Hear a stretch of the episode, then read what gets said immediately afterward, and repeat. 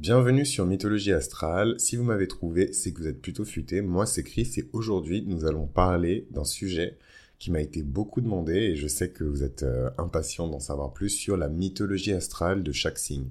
Quelle est la mythologie astrale de chaque signe Quelle histoire, quel mythe, quelle fondation se cache derrière chaque signe et euh, pourquoi d'ailleurs on a créé des mythologies autour des constellations et d'où viennent en fait ces symbolismes différents qu'on trouve dans l'astrologie, euh, principalement l'astrologie euh, hellénistique, donc gréco-romaine. Hein. Aujourd'hui, je vais vous parler de cette nouvelle série où on va discuter ensemble des différentes fondations mythologiques de chaque signe. Ce sera l'occasion de mieux cerner la nature profonde de chaque signe, donc au-delà de l'aspect astrologique dont on a déjà parlé euh, dans les séries précédentes. Là, on va vraiment s'intéresser à la mythologie. Donc, tous les fans de mythologie euh, qui sont là et à juste titre, hein, puisqu'on est sur mythologie astrale, euh, sortez vos calepins, sortez vos carnets. C'est vraiment le moment de, de se poser et de, et de juste contempler le mystère, la beauté, en fait, des, de ces récits. Donc, moi, vous me connaissez, hein, je suis un grand amateur de storytelling. J'adore les histoires. Donc, pour moi, les plus belles histoires, c'est aussi les plus anciennes. C'est les histoires qui ont perduré le plus longtemps et l'histoire de la constellation euh, et euh, des signes qui sont associés euh, à ces, constellations-là font partie des histoires les plus anciennes en fait de, de, l'humanité. Les origines des constellations sont extrêmement anciennes. De tout temps, en tout lieu, les hommes ont contemplé les cieux et les étoiles à la recherche de signes du divin. Et d'ailleurs, cette notion de contempler les étoiles et de lever les yeux vers le ciel pour mieux comprendre la nature profonde de Dieu, c'est quelque chose qui fait partie vraiment de la racine profonde de, de, l'astrologie. Beaucoup d'astrologues, et particulièrement les astrologues euh, védiques et les gens qui s'intéressent à l'astrologie védique, donc là on est plus du côté euh, de, de l'astrologie, ce qu'on appelle sidérale, et, peut-être des, des, Indiens hein, de l'autre côté euh, du, du monde, mais ailleurs également, s'intéressent justement à ça, et lorsqu'on leur demande de définir l'astrologie, ils disent que l'astrologie c'est le langage de Dieu que les hommes tentent de décoder, de déchiffrer, etc. Donc c'est des choses qui les rapprochent euh, d'une manière ou d'une autre de, de, toute autre personne qui cherche en fait la vérité, euh, la vérité divine. En tout cas, moi, c'est comme ça que je perçois euh, l'astrologie. Donc, je pense que c'est important de, de, choisir ce moment-là pour vous le dire. Moi, je me considère pas comme un astrologue. donc, il y a beaucoup de gens qui vont tomber des nues parce qu'ils disent, mais comment ça, tu parles d'astrologie? Toutes les personnes qui parlent de géologie ou qui parlent d'histoire ne sont pas des géologues ou des historiens.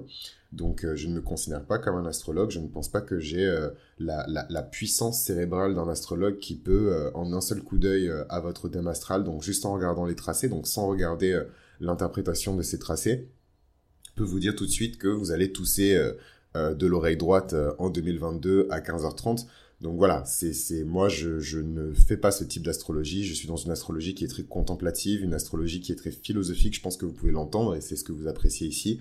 Une astrologie qui est très mythologique, une astrologie qui est très intuitive, qui est très psychologique, qui est très euh, karmique aussi, mais euh, pas sur de l'astrologie prédictive euh, classique. Donc maintenant que ça c'est éclairci, on peut continuer à parler un petit peu euh, de, de, de, ce que je vous ai euh, proposé, de ce que je vous ai promis. Je sais que là, j'ai les guns de tous les scorpions sur les tempes euh, et il me presse de, de, raconter l'histoire. Donc, c'est vraiment une version ghetto du Père Castor.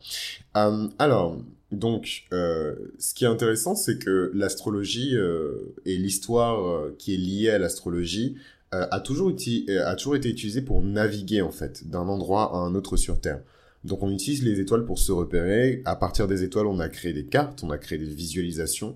Et donc euh, je trouve ça un peu malhonnête de, de, de vilifier, de diaboliser l'astrologie parce que c'est même si euh, l'astrologie s'est détachée ou plutôt a été détachée et dissociée en tant que discipline euh, séparée des autres, la racine profonde de l'astrologie ne peut pas être dissociée et de la philosophie et de l'astronomie. Donc là, c'est vraiment euh, une série où on va parler euh, de toutes ces choses-là et dans ces choses-là, on va pouvoir voir ensemble les liens qui existent justement entre euh, l'astronomie, l'astrologie, la mythologie, le storytelling. On va parler de religion, on va parler de religion chrétienne aussi, hein, parce qu'il y a beaucoup, beaucoup, beaucoup, beaucoup de choses qui reviennent et qui se croisent avec la tradition chrétienne. Et je pense que vous l'aurez entendu, j'aime bien faire les parallèles entre les deux parce que j'ai grandi dans cette culture-là. Euh, donc, on va commencer par le commencement. Et le commencement, euh, c'est euh, la galaxie de la Voie lactée. C'est notre système solaire.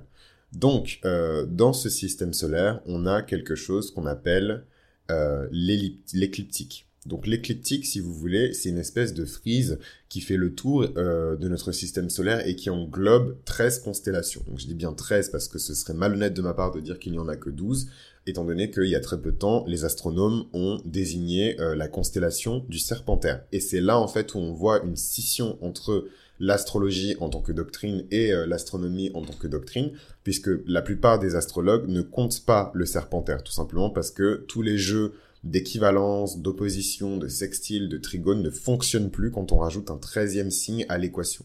Donc les astrologues ne retiennent dans cette écliptique que 12 signes, 12 constellations euh, qui euh, sont euh, dans les cieux et qui symbolisent les 12 signes du zodiaque. Donc c'était pas rocket science, vous avez deviné.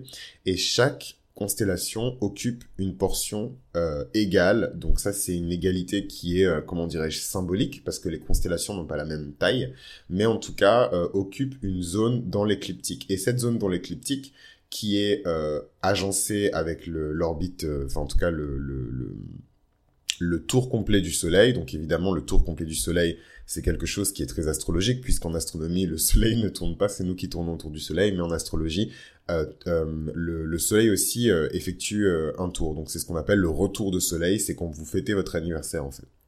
Donc tout ça, c'est d'un point de vue astronomique. D'un point de vue astrologique, il y a que 12 constellations qui sont retenues, 12 constellations qui forment les 12 signes du zodiaque. Et donc ça, c'est comme je vous l'ai expliqué, propre aux astrologues. Et euh, ce qui est intéressant, c'est de voir les croyances mythologiques qui sont rattachées à ces douze signes du zodiaque et qui permettent d'enrichir en fait le discours qui est fait autour de ces signes et de comprendre leur nature profonde.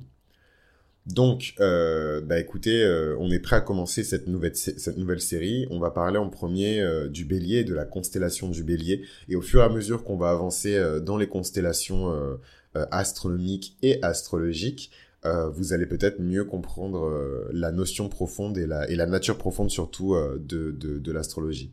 Donc on se donne rendez-vous dans, dans, dans quelques temps pour le premier épisode de cette série sur la constellation du bélier. À très vite.